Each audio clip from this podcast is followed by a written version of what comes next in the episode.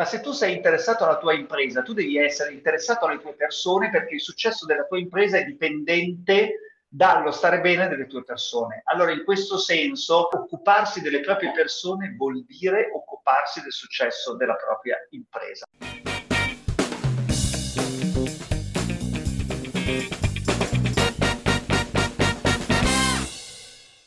Ciao, sono Priel Coronfeld, questo è Visionary HR Talks, dove ci chiediamo come migliorare la qualità della vita sul lavoro. Come sempre, e prima o poi cambierà questa cosa, Manu, però come sempre ho con me Manu Ceschia, CEO di MyNet. Ciao Manu.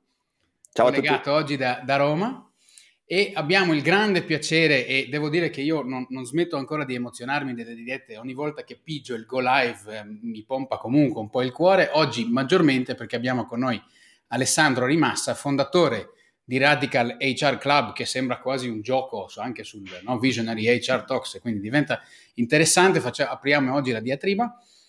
Alessandro è co-founder di Talent Garden, advisor e board member di una sfilza di realtà che non vado a citare perché non finiremo la puntata neanche solo a citare dove attualmente è board member. Alessandro, ben arrivato. Grazie Priel, grazie Emanuele dell'invito, e buon pomeriggio, buon pranzo a tutti quelli che soprattutto ci stanno seguendo mentre mangiano. Fantastico. Allora, il nostro tema di oggi è l'omonimo podcast e libro di Alessandro, Company Culture, cultura aziendale, cultura organizzativa. Porto anche il sottotitolo proprio che sento ogni volta che ascolto le puntate del podcast, persone e valori fanno impresa, e mi piacerebbe proprio partire da lì. E quindi farei parlare prima te, poi appena chi è in ascolto ha delle domande, basta commentare su LinkedIn, e ogni vostra domanda è un nostro obbligo, per cui lanciateci direttamente questo. Nell'ultima diretta, devo dire, era estremamente interessante e sono nate tante riflessioni proprio grazie alle domande del pubblico, e quindi continuate a farlo, così siamo sicuri di servire voi e non soltanto quello che interessa a noi, per quanto può essere interessante quello che interessa a noi. Quindi Alessandro, persone e valori fanno impresa, perché questa scelta di parole?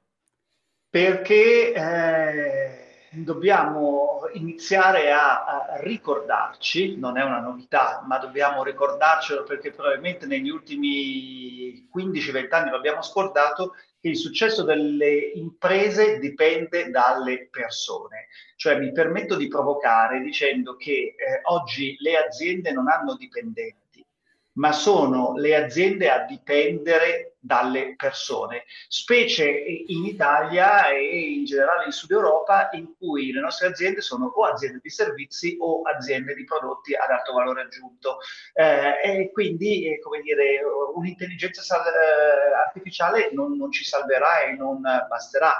Non che non serva o che io sia contro l'intelligenza artificiale, tutto il contrario. Domani annuncio l'investimento in una startup che fa intelligenza artificiale applicata proprio al mondo HR e al mondo interviste, ma l'intelligenza artificiale è una parte. Noi abbiamo bisogno di costruire imprese che possano continuare a crescere. Le imprese nascono per fare profitto, nascono per svilupparsi, nascono per dare un servizio, un prodotto di qualità ai propri clienti, e le imprese in questo senso dipendono dalle persone. Ma le persone non sono degli esseri a sé diversi sul lavoro da ciò che sono nella propria vita privata, nella propria quotidianità, nelle proprie sere, ieri sera San Valentino, stasera San Faustino, a seconda delle nostre situazioni sentimentali. Le persone sono la stessa cosa, tanto la sera quando festeggiano quanto di giorno quando lavorano. Allora lì i valori delle persone, la coincidenza tra valori delle persone e i valori dell'impresa diventano una cosa assolutamente fondamentale. Quindi persone e valori fanno impresa, si può estendere il concetto. Persone e valori nel loro insieme, nella loro coincidenza, nella loro somma, fanno il successo dell'impresa. Ogni tanto provoco degli imprenditori che mi ascoltano parlare e poi dicono: no, sì, bello il tuo concetto, però iniziano a nicchiare un po'. Dico: ho capito, a te delle persone non te ne può fregare di meno. Facciamo che va bene. Ci siamo trovati tutti in quella situazione, vero? Cioè...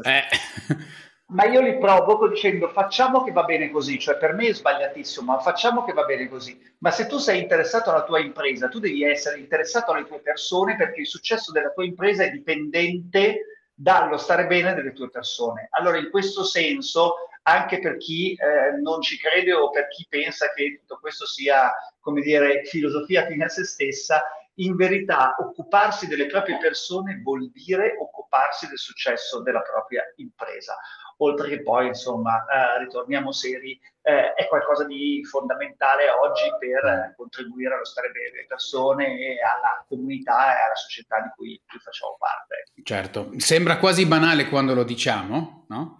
Però c'è anche da dire che uno dei segni del fatto che la nostra cultura, e così ci collego anche al tema, no? Di cultura organizzativa, cultura aziendale, noi ad esempio comunque sia Radical HR Club sia questa rubrica di Visionary HR Talks usa la sigla HR, che vuol dire ordinariamente risorse umane, cioè ci sono tante risorse in azienda, una delle risorse a cui attingiamo per fare le cose in azienda sono le persone, ma è proprio lì che abbiamo una sfida, no? Di come stiamo guardando le persone, come strumento per o come proprio la parte che fa l'impresa, no? Persone e valori. Allora, cerchiamo di capirci un attimo su questa parola, perché la parola cultura è enorme, quindi se qualcuno non ne ha mai sentito parlare, non ha mai letto niente, non sa e non gli chiediamo appunto se sa o non sa, non importa, diamo una definizione noi un attimo, cerchiamo di capirci su cosa vuol dire cultura organizzativa, cultura d'impresa. Cultura organizzativa, cultura d'impresa, company culture, per me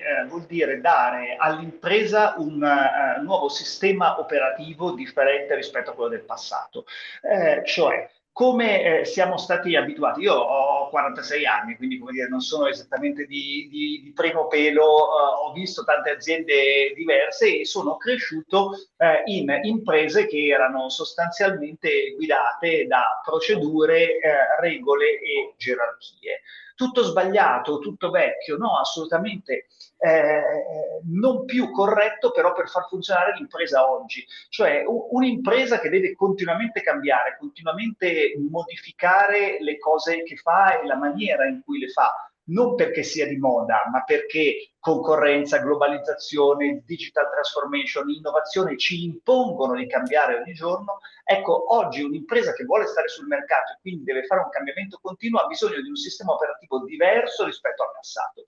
Quindi regole, procedure, gerarchie non funzionano più, ma non perché siano brutti e vecchi, non facciamo, come dire, la battaglia tra modernità e tradizione, non funzionano più perché non sono abbastanza rapidi nell'adattarsi al cambiamento. Io faccio sempre un esempio banale: per cambiare in una grande impresa la policy viaggi ci vogliono normalmente tra i 6 e i 12 mesi, perché devi scrivere la policy, devi vederla approvata da una serie di linee gerarchiche, poi devi comunicarla, poi devi essere sicuro che le persone l'abbiano capita, poi devi verificare, eccetera, eccetera, eccetera. Se andiamo a chiedere a amministratori delegati o direttori e direttrici HR di tantissime aziende, scopriamo che ci vogliono tra i 6 e i 12 mesi. Ma oggi non hai tra i 6 e i 12 mesi per cambiare una policy, perché nel frattempo è arrivata l'altra azienda di fianco che, pam, ti ha superato a destra, ha inchiodato e tu sei saltato per aria. Allora, per riuscire a funzionare in un mondo che cambia velocemente hai bisogno di un altro sistema operativo, che è la company culture. Che cos'è nella sua essenza la company culture? È una somma tra valori non più negoziabili, la trasparenza e la fiducia prima di tutto e poi la sperimentazione continua, tra valori propri dell'impresa, tra due cose fondamentali che sono l'engagement delle persone e l'empowerment delle persone, e tra qualcosa che guida e tiene insieme tutto questo, che è il purpose, quindi quel proposito più profondo che va oltre la vision e la mission aziendali e che ti dice perché quell'impresa esiste e che ti va a legare il perché quell'impresa esiste al perché quella persona ha deciso di appartenere a quel mondo. Ecco, questa è la grande sfida che abbiamo e questa è la company culture, un nuovo sistema operativo. Ripeto, non è che quello vecchio sia brutto e cattivo, è solo che con Windows 95 i nostri smartphone non funzionano. Windows 95 ci è piaciuto tantissimo, ma oggi abbiamo bisogno di dei sistemi operativi differenti. Io mi immagino il 50% dei nostri clienti di MyNet che sta dicendo vabbè, adesso sai, noi come riferimento abbiamo la PMI che su questi temi è parecchio indietro rispetto agli uffici, diciamo, che bazzica Alessandro nella sua vita lavorativa probabilmente. Però quello che vedo io è una consapevolezza del problema, non hanno minimamente una visione di company e come poterli aiutare in questo, secondo me, potrebbe essere una delle sfide che potremmo cercare di accettare anche noi, Priel, creando dei contenuti che vadano in questa direzione, perché in realtà non ci vuole molto, nel senso, se vuoi fare la super azienda, ok, ma ci sono delle regole base che aiutano il tutto. In più, aggiungo a quello che dice Alessandro, era una domanda per Alessandro questa frase maldetta, in più aggiungo spesso è avere un sistema di comunicazione, degli strumenti, una strategia di comunicazione per gestire il purpose, per gestire tutto quello e che è il cambiamento rapido in azienda, è fondamentale per avere questo tipo di risultati, perché fare le cose e non comunicarle non andiamo da nessuna parte. Ma allora, come prima cosa, Manuele, ti dico, le PMI non sono tutte così indietro e soprattutto stanno comprendendo bene, probabilmente lo hanno capito in modo specifico in questi 2 anni, particolarmente, come dire, complessi da tutti i punti di vista, che mettere le persone al centro non è un di cui e non è appunto una cosa carina da fare, ma è il motore di funzionamento dell'impresa. Vedo tantissime aziende che stanno andando in questa direzione. Se penso alla mia esperienza diretta con Radical HR Club, noi abbiamo lanciato questo club di formazione continua, relazione e trasformazione, come dire, del mindset per HR, lo abbiamo lanciato lo scorso aprile. Il club costruito da Alessandro Rimassa e il suo team si chiama Radical HR Club, lo trovi direttamente su radicalhr.it, ti lascio comunque il link nella descrizione, è un ottimo posto sia dove interloquire con altri che la pensano come noi, ma anche per essere informati. La quantità di materiali veramente di alto livello è imbarazzante, credimi, ho potuto sbriciare.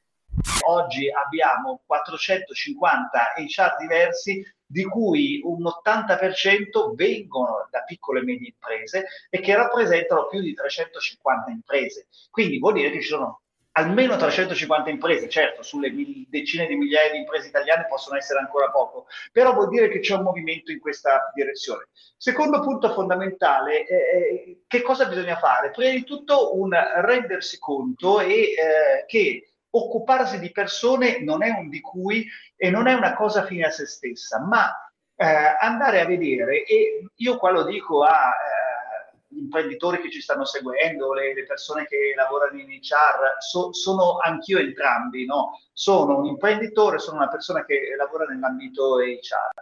Quando una persona che lavora con te sta bene, passatemi il termine, è felice, quella persona lavora meglio, è più produttiva, rende di più. Quindi se lo guardiamo dal punto di vista proprio di produttività, di performance delle persone, le persone che stanno bene alla fine riescono a portare risultati migliori. Quindi impegnarci per far star bene quelle persone diventa fondamentale e attenzione, far star bene le persone non è solo il well-being in quanto tale, il benessere, quindi occuparci di loro da quel punto di vista, ma è costruire ambienti lavorativi che per quelle persone abbiano un senso, ambienti lavorativi a cui quelle persone vogliano appartenere. Cioè aziende che le persone quando smettono di lavorare la sera o quando escono dall'ufficio abbiano voglia di raccontare. Cioè noi dobbiamo imparare ad eliminare le macchinette del caffè, attenzione, lo sto dicendo in maniera simbolica, la macchinetta del caffè normalmente è il posto in cui si va a parlare male dell'azienda, a parlare male del proprio capo e a lamentarsi di qualche situazione. Eliminiamo concettualmente le macchinette del caffè e costruiamo un'apertura e un ascolto verso le persone dicendo hai un problema, c'è qualcosa che non va, questo è il luogo in cui puoi comunicarlo. Costruiamo una relazione di ascolto continuo con le persone, risolviamo i problemi. Quando le persone si lamentano in maniera fine a se stessa, allontaniamo quelle persone, perché non è di colpo fare buonismo fine a se stesso, ma andiamo a risolvere i piccoli problemi che come dire, causano malessere nelle persone. Scopriremo che il primo punto è un punto di ascolto, che le persone, quando sanno di essere ascoltate, di colpo stanno meglio, e da quel momento in avanti poi costruiamo comunanza di valori, costruiamo un purpose comune, ma engagement ed empowerment, che sono al centro di tutto quello che è company culture, di tutto quello che è la cultura aziendale, in questo modo verranno quasi in automatico, perché le persone che possono esprimersi, possono parlare, possono portare le proprie idee, si sentono ingaggiate, e quelle stesse persone sono le prime a cui poi noi diamo dei lega e diamo obiettivi e smettiamo di dare semplicemente dei task quotidiani. Quindi io credo che questo sia il meccanismo e le prime cose da fare, ed è alla fine un'avventura stupenda, perché ha a che fare con la crescita delle nostre persone e ha a che fare con il legame tra le nostre persone e la nostra azienda. E una nota che faccio prima, poi dopo lascio Priel alle domande, che lo vedo che è carico. Secondo me è importante anche che queste persone, questi imprenditori, questi diciamo chi governa la macchina aziendale, faccia delle scelte, belle o brutte che siano. Le scelte creano un posizionamento, e un posizionamento poi dopo può tirare via dritto verso una visione. Significherà perdere qualcuno, ma all'avvicinarsi degli altri, e poi porta coerenza. Quello che io vedo è la mancanza di una visione e di dire noi faremo questo, non oggi inizia alle 8 e poi finisce alle 5. Questo è un grave problema che vedo. È più facile focalizzarsi in questo senso sul processo e non su quello che vogliamo dal processo, sui risultati, no? Quindi più facile governare il fatto che le persone entrano a un certo punto, escono a un certo punto e teoricamente saprebbero cosa fare. Spazi un attimo alle domande, alcune si collegano proprio bene a quello che stiamo dicendo adesso, quindi Mauro ci chiede ad esempio se interessarsi e occuparsi ha lo stesso significato. Probabilmente interessarsi delle persone e occuparsi, adesso sono sfumature della lingua, bisognerebbe capire probabilmente chi fa, no? Chi usa questi termini e come li usa. Io direi che interessarsi sarebbe un buon punto di partenza, poi se non ce ne occupiamo comunque non è sufficiente, no? Interessarsi non è sufficiente. Sì, occhio Priele, occhio Mauro, una cosa importante: se ci si interessa e poi non ce ne si occupa, si fa un effetto boomerang pazzesco, perché come dire, io mi rendo disponibile ad ascoltarti, ascolto adesso le tue domande Priel, ma poi non rispondo. È inutile che ascolto le tue domande, allora ti dico no, guarda, non voglio domande, parlo solo io. Quindi è fondamentale poi occuparsi. Perdete tempo se vi interessate, poi non ve ne occupate. È meglio in quel caso, se non abbiamo voglia di occuparci, meglio non fare nulla, che almeno non ci sarà l'effetto contrario, no? Daniela invece ha cominciato commentando la questione della locuzione risorse umane, che dice che aborderebbe, e però continua chiedendoci: ma quanto è necessario che i valori e la relazione tra quelli dell'impresa e quelli delle persone siano resi espliciti? Che ci si dedichi tempo, spazio, conversazioni?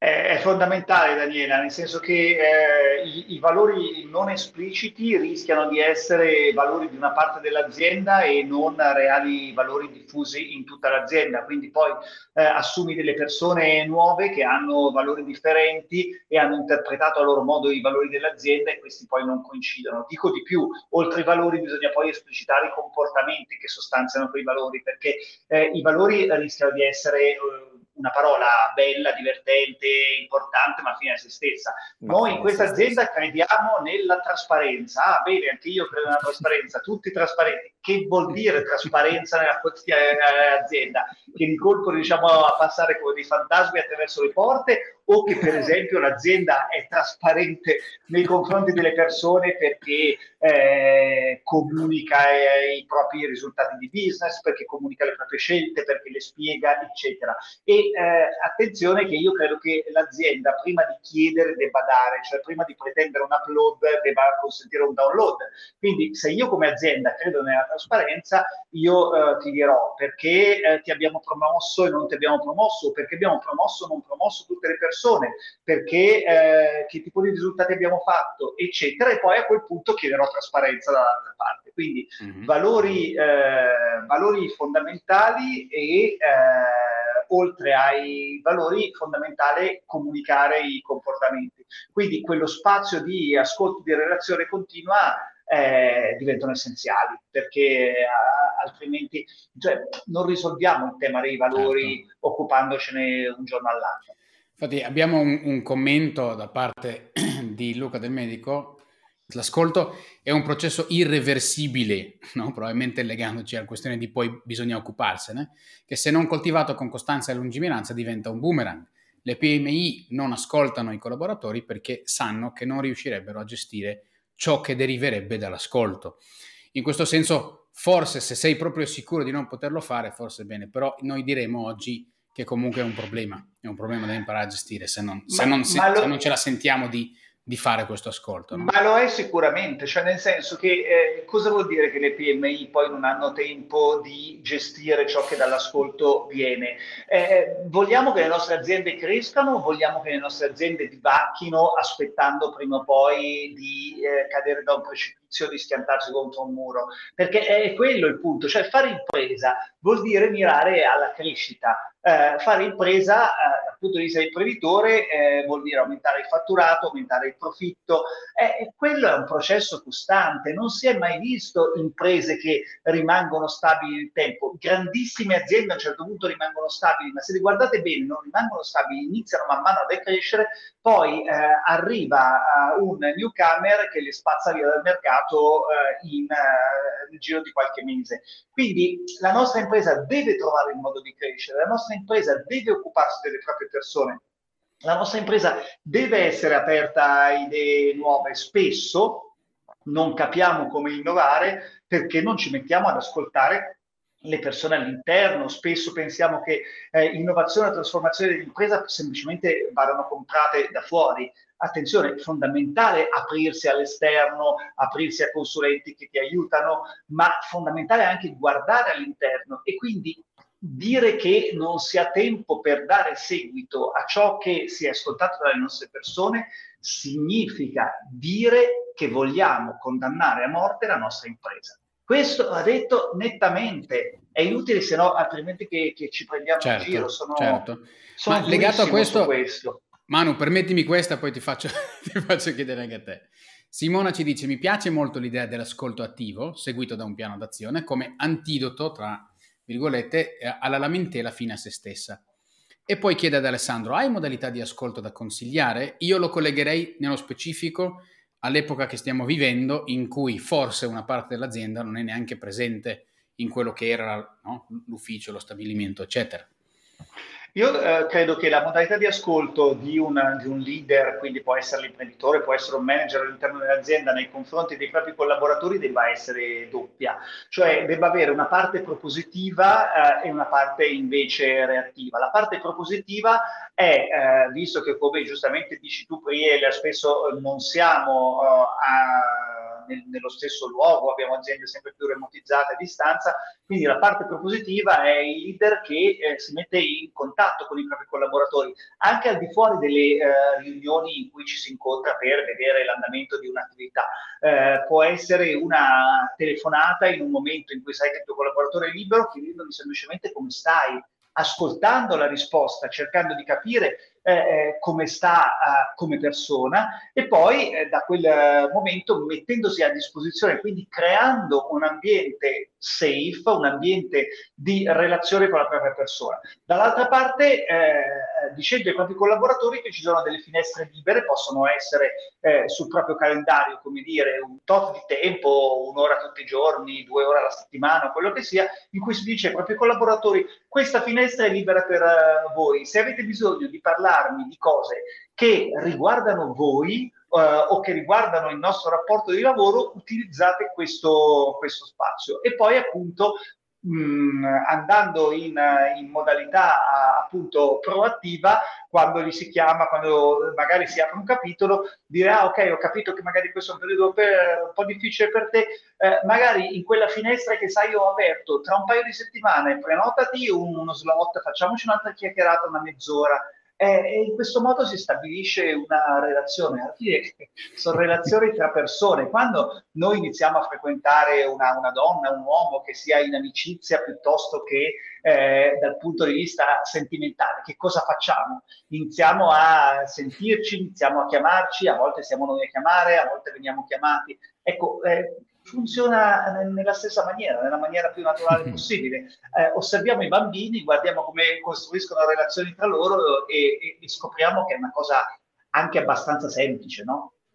Il passaggio del bambino mi aiuta a mettere un paio di puntini sulle i che mi sono proprio qua. Allora, la chiamata del come va, no, lo specifico, non è la come va, bene, ah, allora guarda che mi devi consegnare quelle cose per domani. No, la chiamata del come va deve essere focalizzata al come va, perché se è inquinata in qualche modo, contaminata da discussioni operative legate a to-do lavorativi, perde completamente di valore, sia in termini di risposta, sia in termini anche di feedback da parte dell'utente. Dall'altra parte, il continuo investimento, la continua ricerca verso il mondo delle persone in azienda, io lo vedo proprio molto molto vicino alla mia storia, cioè al marketing. Io mi ricordo che c'erano alcune dei miei clienti dell'agenzia di marketing che quando avevano la pipeline semi vuota mi chiamavano e dicevano c'è il momento di fare le campagne che non abbiamo lavoro.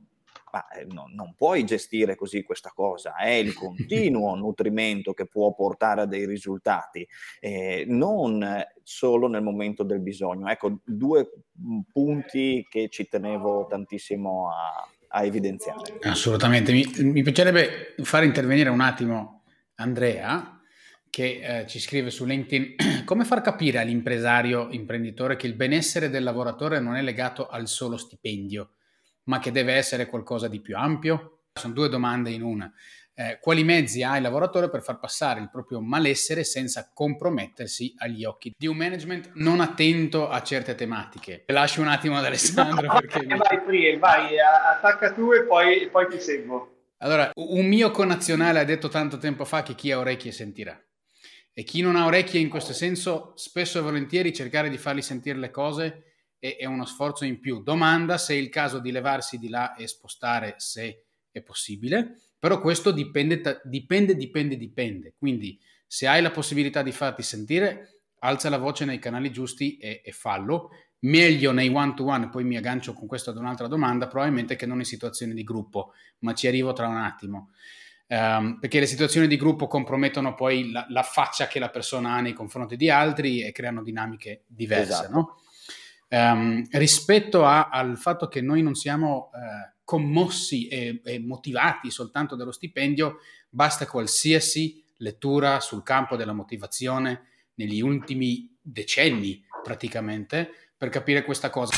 Il libro Drive di Daniel Pink non è esattamente una novità, ma lo è abbastanza in Italia, grazie a Ayros Editore. Ti lascio direttamente il link perché il libro descrive, come il suo sottotitolo, cosa davvero guida la nostra motivazione. Ma siccome poi lo stesso impresario non vorrà neanche leggere neanche un libro che gli consiglierei, allora direi, ma l'impresario stesso è mica motivato soltanto dai soldi? E quindi gli ribalterei la domanda e gliela proporrei direttamente a lui. E se mi risponde sì, mi interessano i soldi, per farne cosa? Gli chiederei. E comincerei la discussione da lì. Allora, mi trovo al 100% d'accordo, nel senso che ogni persona ha un motivatore interno differente e quel motivatore è ciò su cui poi bisogna far leva, è ciò che sta al centro poi della relazione tra persona, impresa, lavoro. Molte persone conoscono il discorso di Simon Sinek sul perché, e perché bisogna cominciare dal perché, da un famoso TED Talk che ha fatto anni fa. Però se non hai letto ancora il libro te lo consiglio caldamente, perché c'è molto di più dietro e molto di più oltre il discorso che hai visto online. I soldi sono una parte, ma diciamo che, come dire, sono una base. Lo vediamo sempre più spesso che semplicemente aumentare lo stipendio non cambia nulla nella capacità di trattenere le persone nel tempo e nella capacità delle persone di rimanere all'interno dell'azienda. Ogni tanto ci si illude, dico ci si illude da entrambe le parti, cioè, ogni tanto mi capita di sentire persone che dicono ah, ma sai, ho avuto un aumento importante, quindi rimango qui. Ma sei sicuro di voler rimanere in quello stesso posto di cui hai parlato male per gli ultimi 2 anni? Cioè, i soldi cambieranno qualcosa e poi 6 mesi dopo si torna esattamente indietro, e questo vale anche dall'altra parte, insomma. Allora vediamo, abbiamo altra domanda ancora, ecco, Mauro che ci ha chiesto anche prima, chiede adesso la differenza tra ascolto in un one-to-one, quindi 1 a 1, oppure in gruppo? Sono tipologie di relazioni differenti. La relazione di gruppo presuppone che non ci sia l'ascolto di uno nei confronti degli altri, ma ci sia l'ascolto di tutti nei confronti di tutti, e quindi ci sia un reale scambio. Quando invece sono le singole persone che parlano con l'imprenditore o il proprio manager, non ha molto senso che sia una sessione di gruppo, perché ognuno parlerebbe semplicemente a un altro senza l'interesse per ciò che avviene accanto, e quindi è molto meglio ricondurre quel tipo di ascolto, quel tipo di relazione a un one-to-one, perché è più sano e perché si mettono le persone in una condizione di maggior sicurezza. Noi, per permettere alle persone di esprimersi, per capire meglio le persone, dobbiamo costruire ambienti safe, in cui le persone si sentano libere di esprimersi e libere di condividere il loro pensiero, altrimenti avremo l'illusione di aver ascoltato le nostre persone, ma non avremo capito niente, semplicemente perché le persone non avranno avuto il coraggio di esprimersi. Bellissimo. Allora, un paio di commenti, quindi un commento e una domanda sempre da LinkedIn. Spesso le persone, questo è Andrea, che saluto tra l'altro, ciao Andrea, spesso le persone esprimono le proprie idee mostrando soltanto la punta dell'iceberg. Servono strumenti adeguati per esercitare l'ascolto che indaga sulle intenzioni, puntini puntini, in profondità.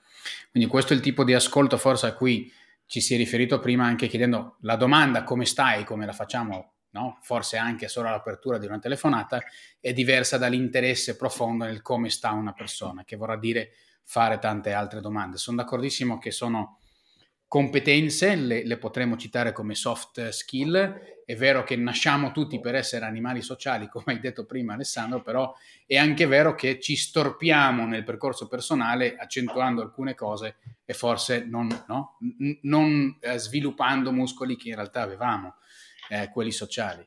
Sì, però lo dico in particolare a chi fa l'imprenditore o a chi ha una carriera manageriale, quindi è interessato al, come dire, proprio successo personale. L'imprenditore è interessato ad avere un'azienda florida, il manager è interessato ad avere una carriera di continua crescita, promozioni, aumenti di stipendio, eccetera.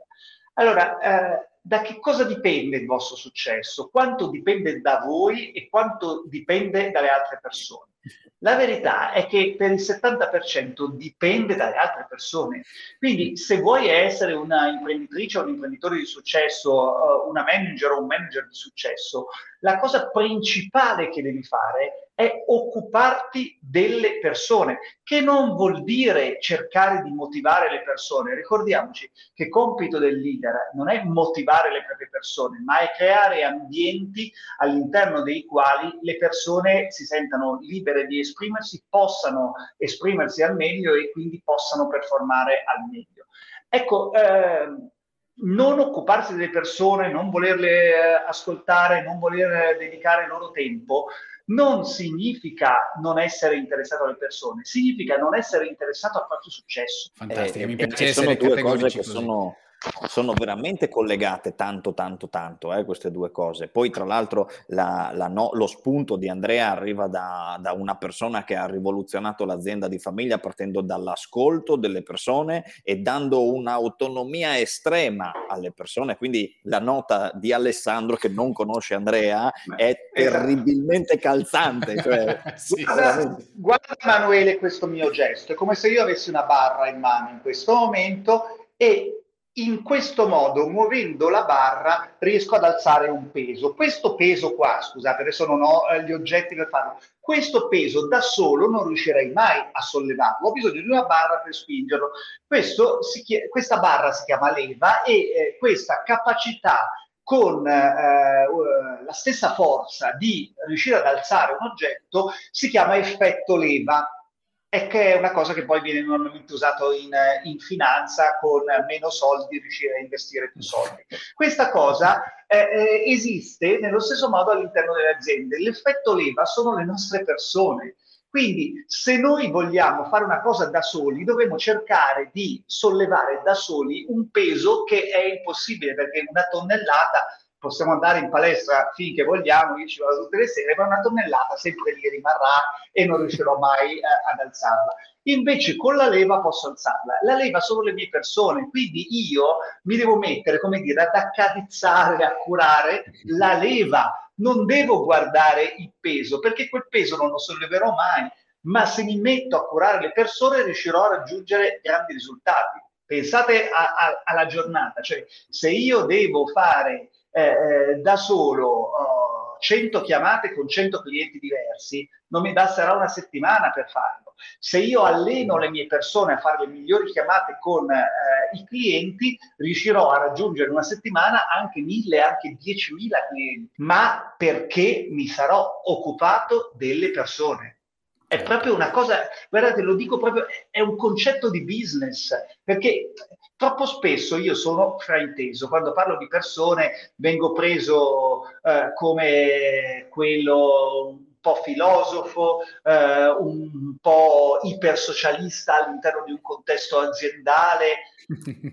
un animatore culturale. Sono un uomo di business, tra l'altro ultraliberista, quindi sono un uomo di business, ma occuparsi delle persone vuol dire fare più business. Certo. Fantastica. Un ultimo spazio, un attimo agli spunti dal pubblico. Roberto ci chiede, ma le nuove tecnologie come possono aiutare questo ascolto? Come possono aumentare le soluzioni offerte? Avete degli esempi? In pratica, come possono aumentare il benessere? E solo per allargare un po' di più, Alessandro, se ci vuoi dare qualche chicca della tua... Company Culture come libro è uscito proprio in tempi di Covid. Il libro di Alessandro, Company Culture, paragona la cultura organizzativa al sistema operativo, ciò che fa funzionare l'azienda è quello che ci permette di installare altre applicazioni sopra. Potresti comprarlo per te stesso, naturalmente, se non hai detto ancora, però è anche un libro che potresti regalare o prestare a qualcuno che non ne sa abbastanza, con il quale vorresti interloquire in maniera intelligente sulla cultura organizzativa. Quindi... ti permetterei anche ti chiederei di parlarci un attimo di quello che è il tuo osservatorio rispetto a cosa ci ha permesso, quindi la digitalizzazione un po' forzata di tutte le aziende in questo periodo, quali sono i rischi eventualmente, ma anche cosa le persone non tollerano più, cioè cosa è diventato per le persone un po' un must, no? Perché mi collego in questo senso, anche se non andiamo a citare direttamente, alle grandi dimissioni forse, no? Questo fenomeno che forse bisogna approfondire. Però è tutto molto collegato. Allora, dal punto di vista tecnologico, vabbè, nel senso, Manuele ha fondato MyNet, che da questo punto di vista aiuta tantissimo, perché aiuta a fare comunicazione interna, aiuta a fare comunicazione bidirezionale, quindi aiuta l'ascolto. Adesso non me ne vorrai, Manuele, ci possono anche essere altri strumenti, altri tool digitali che permettono di fare questo. Naturalmente sono a casa MyNet in questo momento e quindi cito MyNet, ma la tecnologia è sempre di aiuto. La tecnologia è un'altra leva fondamentale oggi per la crescita della nostra azienda, e la tecnologia non è sostitutiva delle persone, è integrativa. L'intelligenza artificiale, il machine learning, gli algoritmi, tutta la tecnologia sono un pezzo fondamentale della costruzione e della crescita della nostra azienda. Tolgono lavoro? Sì, certo che tolgono lavoro, lo hanno sempre tolto lavoro, anche quando è arrivato un sacco di tempo fa Excel ha tolto lavoro ai contabili, quando sono arrivati i primi ERP hanno tolto lavoro ai contabili, però hanno tolto il lavoro noioso, hanno permesso alle persone di esprimersi per ciò che sono le loro competenze. Abbiamo sempre più laureati, vogliamo mettere i laureati a fare dei lavori da scimmiette o vogliamo usare l'intelletto dei laureati? Ecco, la tecnologia ci permette tutto questo, quindi fondamentale inserire la tecnologia, fondamentale utilizzare la tecnologia per l'ascolto continuo delle persone e fondamentale andare a capire che cosa sono le cose che le persone non tollerano più, come si fa a capirlo. Io quando ho scritto Company Culture l'ho fatto come dire, coinvolgendo oltre 100 tra direttrici, direttori del personale ed esperti di futuro del lavoro. L'ho fatto durante il primo lockdown del 2020, il libro poi è uscito, mi sembra, era ottobre 2020, quindi insomma un po' più di un annetto fa. Oggi con Radical HR Club lo faccio quotidianamente, ascoltando tante persone che lavorano in HR e andando a comprendere quali sono, come dire, i punti centrali delle aziende. Voi, utilizzando tutta la tecnologia che avete a disposizione, ascoltate le persone e chiedetegli quali sono le cose che sono diventate imprescindibili.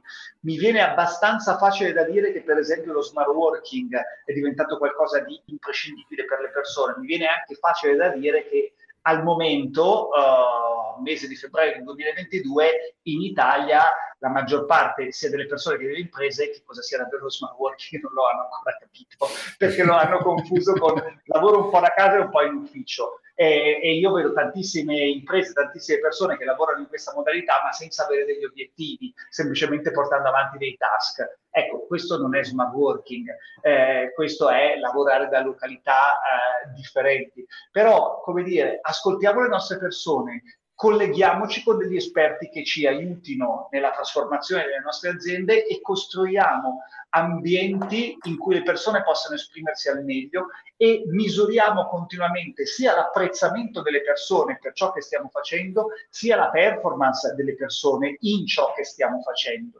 E da questo punto di vista continuiamo a correggere la rotta, cioè fare impresa oggi è surfare le onde in mari aperti e quindi dobbiamo stare attenti all'onda, dobbiamo stare attenti al vento, dobbiamo stare attenti agli squali, dobbiamo avere le giuste energie per chi sta sul surf, dobbiamo migliorare la tavola e via dicendo. E non possiamo pensare che ci sia una direzione presa, vado dritto in quella direzione senza più ascoltare, senza più guardare ciò che avviene attorno, perché se vado dritto in quella direzione perché c'era il vento e l'onda buona, non sto guardando se poi quel vento e quell'onda buona continuano a esserci.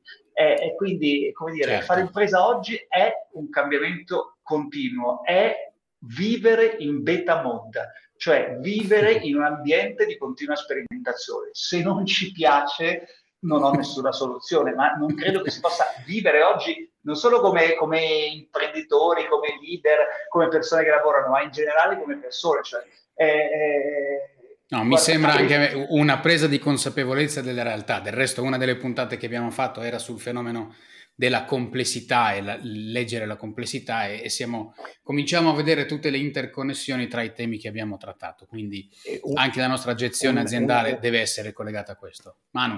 Una nota importante è che la tecnologia comunque non è la soluzione, è il mezzo e va anche studiata per essere sfruttata al meglio. Io vedo troppe volte aziende che hanno la soluzione già in casa, cercarne un'altra perché non hanno approfondito, o persone che si lamentano della tecnologia ma quando il problema è come tu la utilizzi. Mandare un questionario in app con 20 domande aperte e lamentarsi che la gente non risponde, ragazzi, non è il problema della tecnologia. Certo, assolutamente, assolutamente.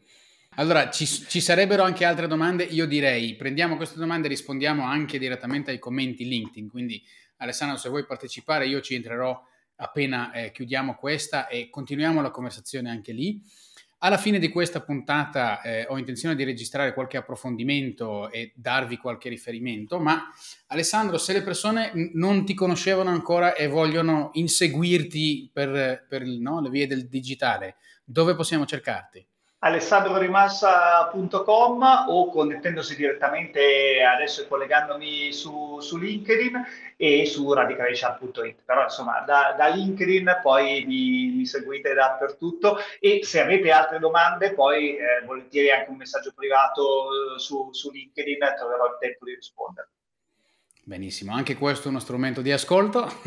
Manu, volevi aggiungere qualcosa? Beh sì, che se mi chiedete a me vi do il cellulare diretto di Alessandro, così potete chiamarlo quando volete. No, scherzo.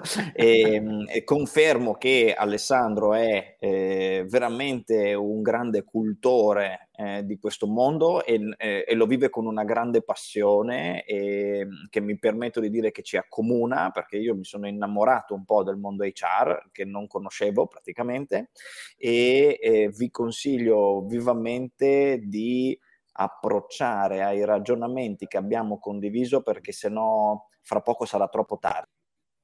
Qualunque vostra azienda, non c'è più tempo per aspettare. Fantastico, con questa a me non rimane che salutare da qui, ringraziando Marco Del Torre e Vanessa Pozzi che mi aiutano in regia e alla produzione di tutto questo. Alessandro, che dire, grazie mille, buona giornata, e visionari e visionarie, alla prossima. Grazie a tutti.